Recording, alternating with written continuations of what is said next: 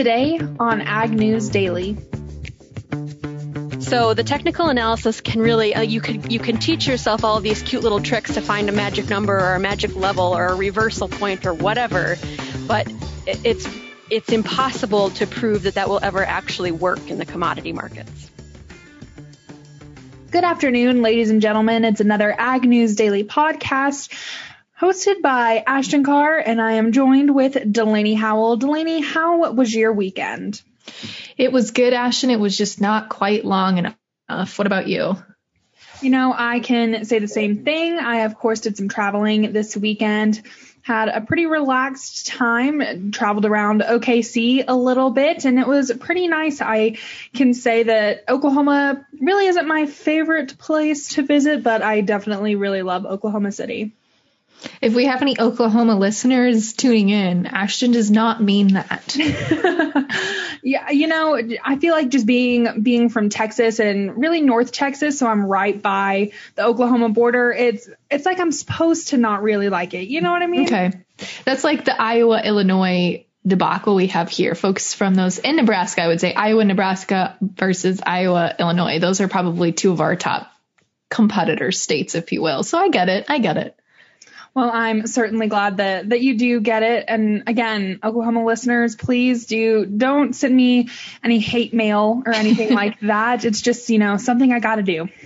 Yeah, we get it. We get it. Well, I don't I get it. But uh yeah, I tell you what, Ashton, I spent most of the weekend doing a little house, doing some house projects. I tell you what, I just saw today our neighbors finished up harvest uh, with some of their flattened down corn. Here we are, November 16th. Most of the nation is done and they're just still chugging right along. So we'll have those crop progress numbers out later today, which we'll report on tomorrow on the podcast. But Ashton, as far as other ag news is concerned, what are you watching today?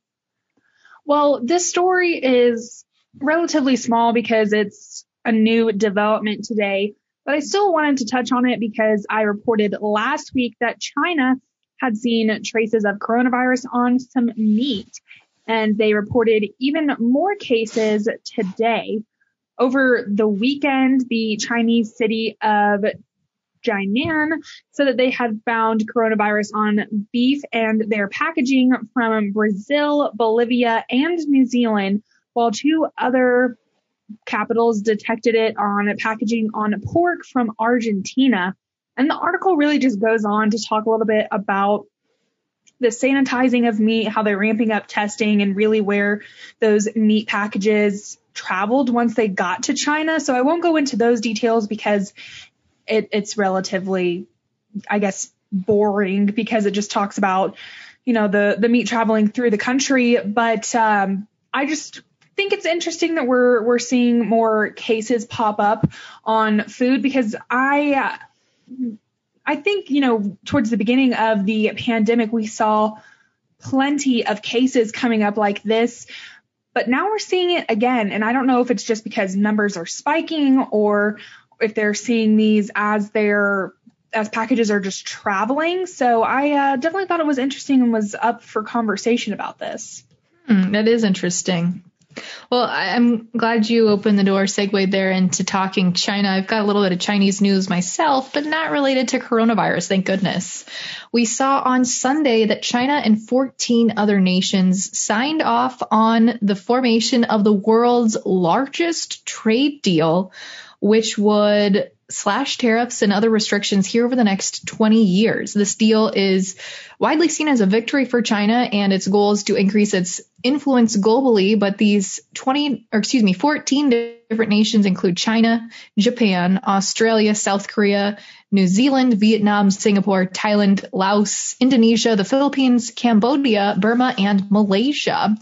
And uh, they're all now members of the Regional Comprehensive Economic Partnership, which largely um, is similar, I should say, to the Trans-Pacific Partnership or the CPTPP, but uh, this is a rival trade pact, so a little different than RCEP, but very similar as far as countries are made up. But uh, I think the key here is the United States is not part of this, and China is continuing to pave the way for other trading relationships outside of the United States.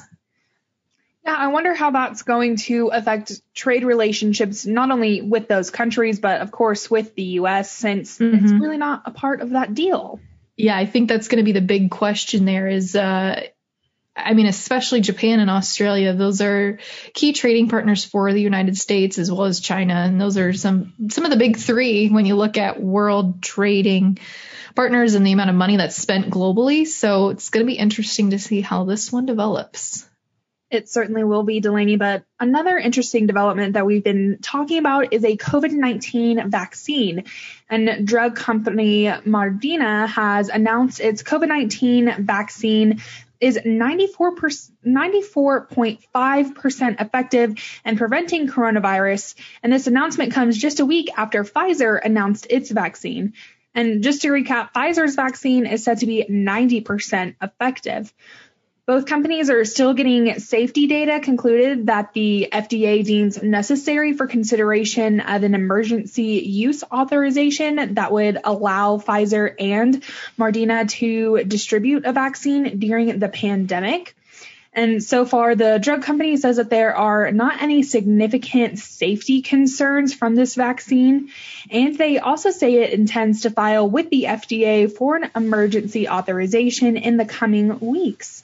And earlier today, Moderna said that it anticipates sending about 20 million vaccine doses in the U.S. by the end of this year. And then in 2021, they expect to distribute 500 million to 1 billion doses worldwide. I'm going to be really curious to see with these vaccinations being released, will these be required by, you know, employers or businesses or even schools? Or will folks be, will it be like a flu shot where you're strongly recommended to get one, but it's not required?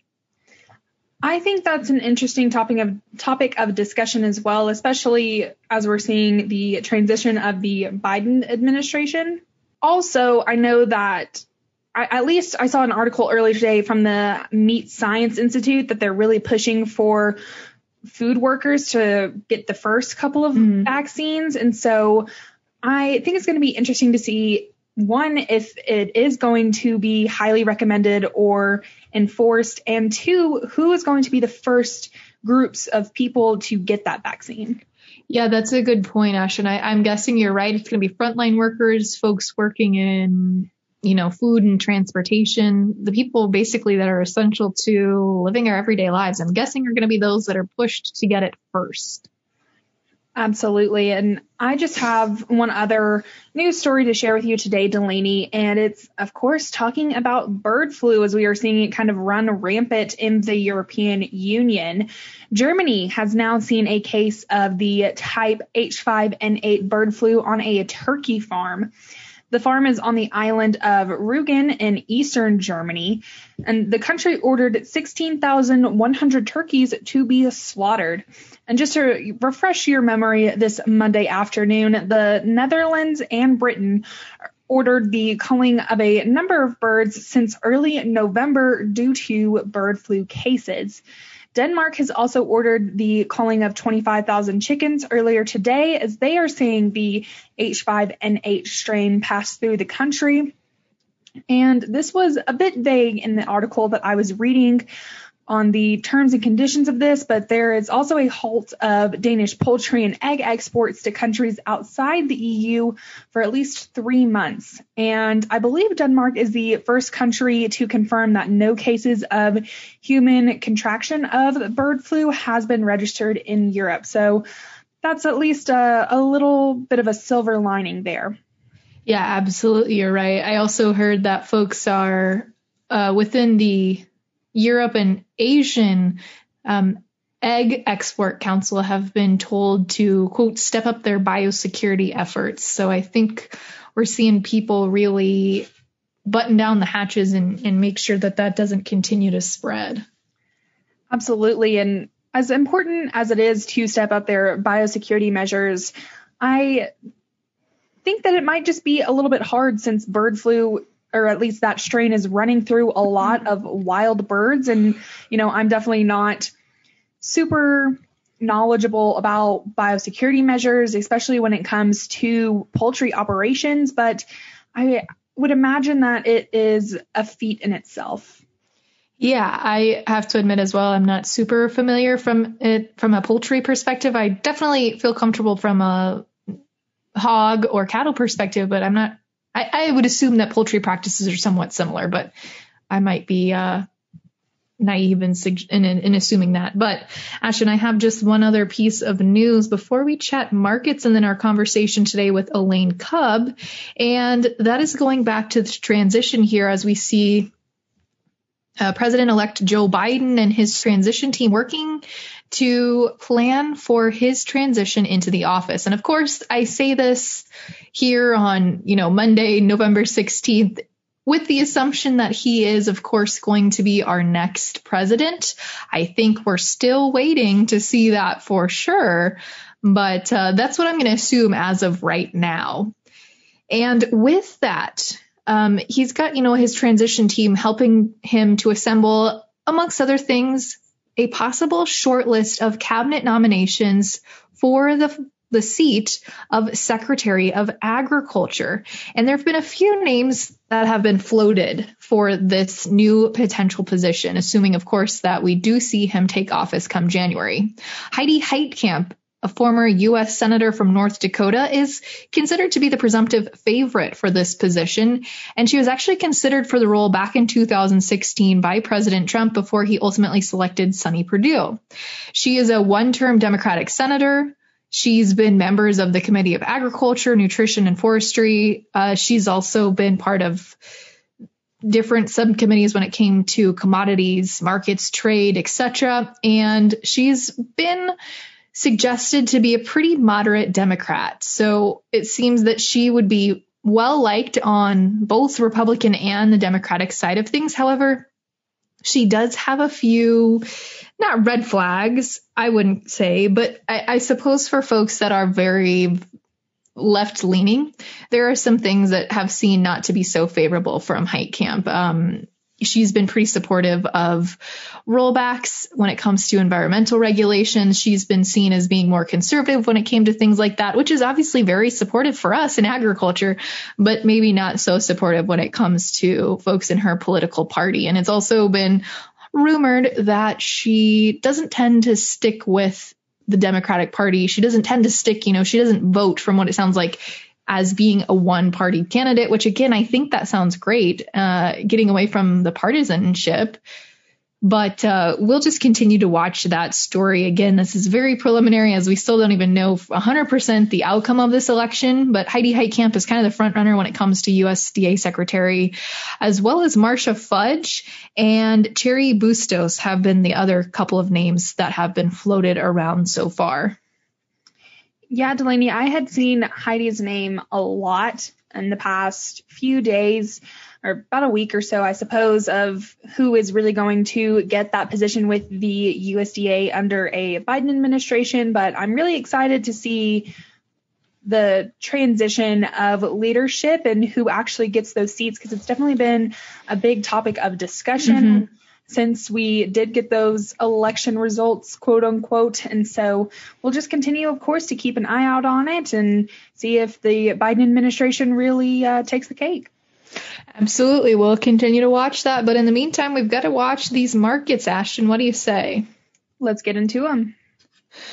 Well, we saw again green on the screen today heading into the overnight into today's final closing session as Monday proved to be supportive across the grains. And as we're going to talk about here in a little bit with Elaine, weather has been top of mind for a lot of folks.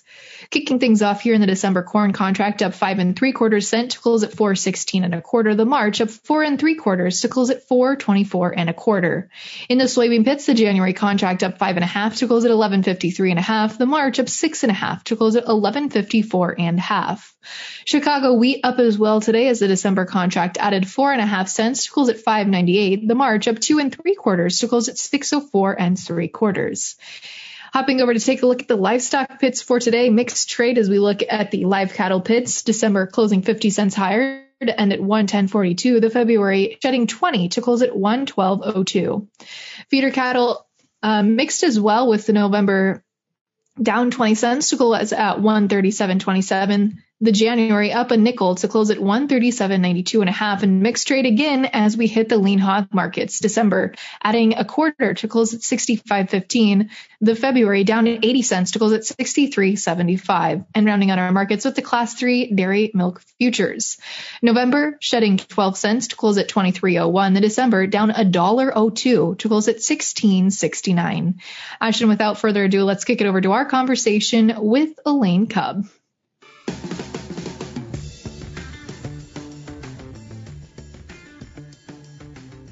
Well, joining us for today's hashtag Market Monday conversation is Elaine Kub, author of Mastering the Grain Markets. Elaine, I've got to admit, I've just been doing a little refresh on that book, by the way. Oh, good. You know, that's the intention, of course, was to make it something that would last and be evergreen and sort of um, knowledge that will always be useful in the grain markets. So it's good to see that it continues to be useful to people. I mean, it's almost, well, it was eight years ago that it was that's, first released in 2012. That's crazy. Eight years ago, huh? Yeah, that is crazy.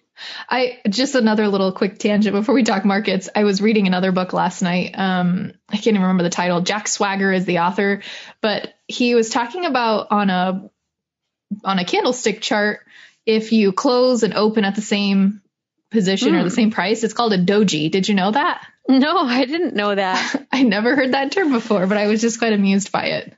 That's kind of fun. Well, the thing, those can, I'm not I don't know what that word means, but I assume it's Japanese, right? Uh-huh, I mean, that's a yeah. Because those candlestick charts, I think they originated in Japan somehow, or I've seen them mm-hmm. called Japanese candlestick charts, and I would be very interested to see what the story behind that is. Yeah, I, I am too. I'm trying to get better about being more technically minded just because I tend to sway towards the fundamental side of things, but well, I'm going to encourage you to keep doing that, Delaney, because the technical analysis, in my opinion, it can get um, almost fraudulent. You know, there's there's there's never been any proven way to show that there are magic numbers mm-hmm. in the commodity markets that patterns do not repeat themselves. If there were patterns in the commodity markets, the algorithmic traders would so quickly and so easily exploit them that they would instantly become irrelevant again. Mm. So the technical analysis can really uh, you could you can teach yourself all these cute little tricks to find a magic number or a magic level or a reversal point or whatever, but it's it's impossible to prove that that will ever actually work in the commodity markets. Well, and I think Elaine, this year is a good is good proof of that because we saw these counter seasonal rallies, and I know yeah. seasonals are their own kind of basket of things, but we saw or are still seeing uh, commodities rally right now. Let's talk yes. here corn first of all. We saw especially after last week's WASDE report, we haven't had anybody on to talk markets since then, but that was a quite the exciting report for commodities. Yeah, I mean, there's just been a lot of changes to the entire global outlook of supply within the past few months. And, you know, a lot of people make a lot of hay of the fact, like, why, why didn't USDA see this happen four months ago? Well, because it hadn't happened yet. I mean, the, the reflections of tighter supply and demand that we see now is because of dry weather in the North American corn belt in August and September. That takes time to realize. And at the same time, poor weather during China's uh, row crop harvest. Their northeastern provinces got, you know, damaged by heavy rains and typhoons. So that's just the fundamental uncertainty of the grain markets forever is that it is dependent on weather and weather can change. And so, yes, I mean, it, it was, became suddenly uh, much more bullish than it had been anticipated earlier in the summer. And I'm glad that you brought up China, Elaine, because that's one of the obviously biggest drivers we've seen here on corn and soybean side of things. But talking corn specifically, this number of 30 million metric tons has been floated around as to the number that like private analysts and commercial outfits are suggesting China will import. But we saw last week USDA just confirmed a 13 million metric ton mm. number. How likely do you think it's going to be that USDA adjusts that number towards that 30 million number? And at what point in time do you think we'll see that happen? Yeah, I was going to say 30 million sounds like about double what it, what mm-hmm. you would have expected. And you say th- between 13 and 30. I think that's that's fair. Somewhere between there. But yeah, I think the the expectation will be that if the pace continues, when it, and it hasn't actually, the there was a really rapid pace of Chinese purchases of US grain through September, where it was almost every day they were making purchases so large that you'd get a daily announcement. And now the pace, they're still buying, but it, in smaller chunks. And so you just see good weekly progress, but not the big daily announcements anymore. Um, so, so yes, I think as we get towards the end of 2020, calendar year 2020, I think yes, the USDA will have to recognize that and will adjust their number up from 13 million metric tons. That seems extremely conservative, but uh, I guess I don't have a, I don't, I don't have a number to give you somewhere between 13 and 30. Is there any indication in your mind why we've seen China start to slow down on their exports? Well, I think there was a sudden push for it. Um, the timing of it in September, there was obviously uh, some campaign uh, going on with their state-owned enterprises and importers. They needed to get a certain amount of business done, and at this point, I don't know if they're just intending to to fill in the gaps and wait until February. I mean, think of that. Like when, once February arrives, um, and they can start to receive supplies from South America, that will suddenly change the price competitiveness at the U.S. Gulf. So we sort of have a timeline here where we can continue to get that good news, but the pace right now is still coming to the United States for those row crops. And Elaine, I'm, I'm glad you brought up South America as well. Let's talk about what's going on down there. Any updates for us as far as their planting and or weather pattern is going? Yes, yes, you do see rumblings about it being dry. And I think well, you know, so the soybean market is up six, seven cents today, but I don't know that it is necessarily a reflection of the South American weather forecast. So I think there's potential this week, you know, as the forecast becomes more clear that the soybean market and the, the the edible oils markets in general, soybean meal included in there, will start to reflect more of that weather concern because the forecast as it stands right now is to call for showers. It says, yeah, there's showers coming um, to relieve some of the dryness in portions of Brazil, especially. However, the showers are probably not going to be enough. I think the the newly planted crop and emerged crop is going to show some stress, or could start to show some stress here this week, next week, if that forecast, uh, the longer term forecast, uh, plays out as it's looking right now. So I think there's the potential for more bullishness from that weather story as opposed to just just the sort of general outside market story that we're seeing today. If there is uh, increased bullishness, Elaine, how much steam is left in these sales then if we look at the soybean markets? Yeah, right. I know. Like I, I, I've been really, I've been selling soybeans. I've been a seller of of soybeans, and I've been advising everybody who asks me to sell, sell, sell because these are favorable prices. And I, you know, I don't think that back in June any of us really would have expected to see eleven dollar and fifty cent soybeans. So don't look a gift horse in the mouth and just just take advantage of it. But then here I am saying, yeah, there's this dryness in South America. You know, I don't know, Delaney. I guess it's I didn't think they could get this high. Is it possible that they could go up and test twelve dollars? Yes, I I think so, but I hope that folks aren't getting uh, expectations of 2012 kind of levels. Mm-hmm. I think we should just um, be happy with what we have. Uh, but I mean, you look out longer term, Elaine, if we're having weather concerns like this this year, we're seeing some tighter ending stocks that'll be favorable for next year's production. Uh, and let's say hypothetically we look at 2021 and we have another weather concern. Mm. Does that paint the picture for $13 soybeans? Yes, yes. If you had two two years of, of poor weather in a row in major grain producing areas, absolutely. Then it then you would be looking at at trying to retest historic highs.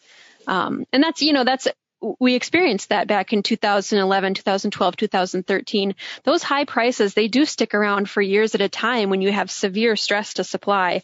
But at this point, uh, I wouldn't worry about it and I think that also poses the question, you know, we saw for five, six, seven years lower commodity prices. Is this our opportunity? Is this our window saying, hey, you know what? We've been through kind of the dregs of the cycle. Now we're going to more of an upward cycle. I don't know. See, sometimes I worry yeah, when you get the high prices, it seems like a good time to to look ahead and start selling 2021's crop and 2022's crop. You know, if I have I don't have 2022 up on my screen, but let's look at that, shall we? You know, that that seems like the opportunity. However, I do worry, yeah, December 2022 corn is 396, so pretty close to that $4 level that folks seem to like. And I do worry that a year like this in 2020 uh, where you have a harvest rally and you really were not rewarded for pre-harvest hedging and selling ahead of time and being this really proactive marketer marketer and now all of a sudden you come to harvest and you would have been better off just selling off the combine that that's going to um, instill some bad habits, right? People are not going to want to in 2021 and 2022. They're going to be gun shy and not want to do that proactive marketing. So that's, um, you know, that's just a behavioral thing that I hope folks are aware of in themselves uh, to remember that over time, uh, the the pre-harvest hedging tends to be the better way to do it.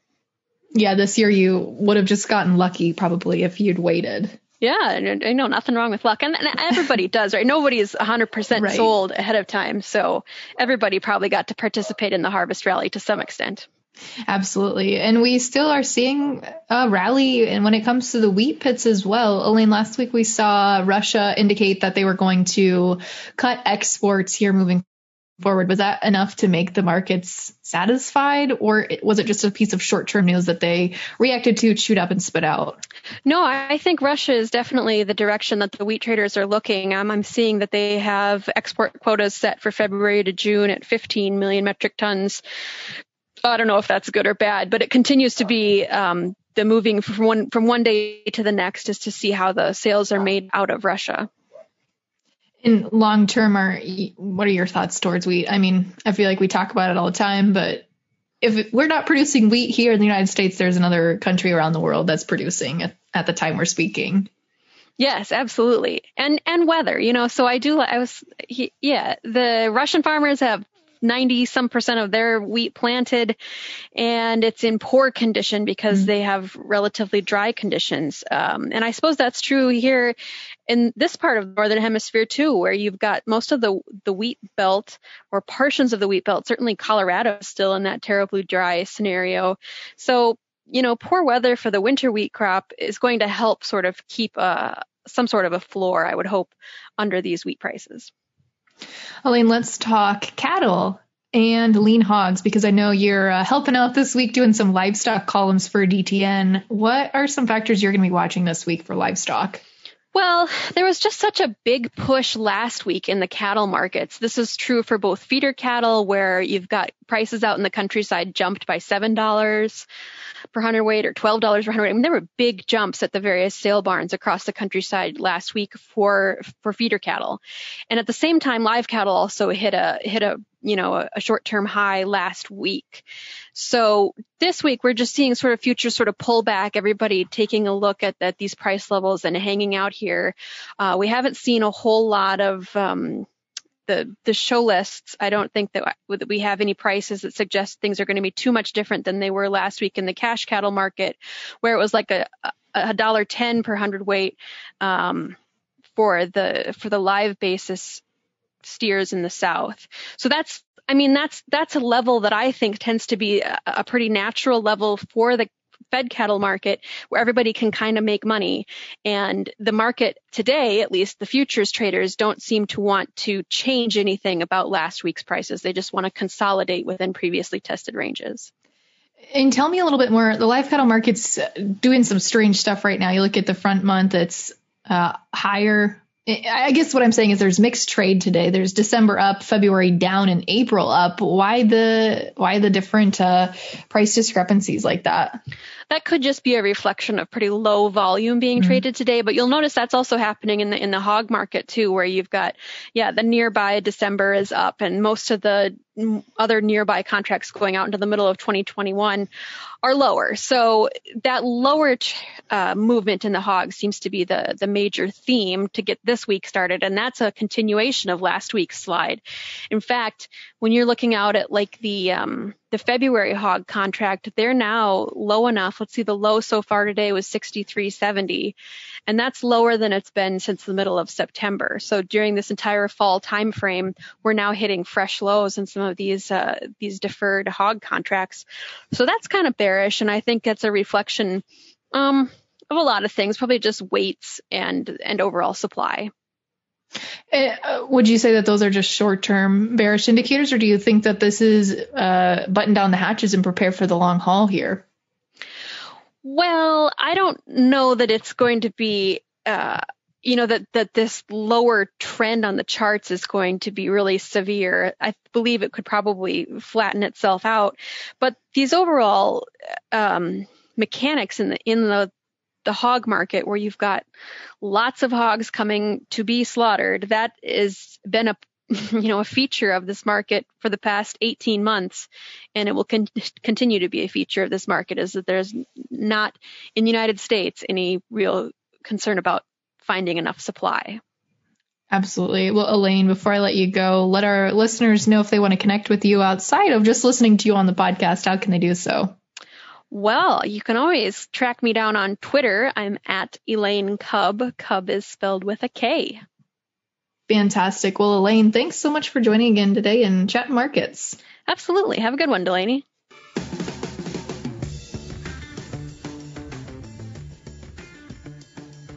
Well, again, a big thank you there to Elaine for chatting markets with us. I tell you what, folks, her book really is a fantastic book. I wasn't saying that just to, to, uh, you know, tease her up here ahead of the markets, but uh, she's got great resources there if you are interested in learning a little bit more about the markets. And we always have some great resources that we share on our social media as well as our other podcast episodes, which you can find on the Ag News Daily website at, agnewsdaily.com and follow along with us on social media while you're at it at Ag News Daily. With that, Delaney, should we let the people go? Let's let them go.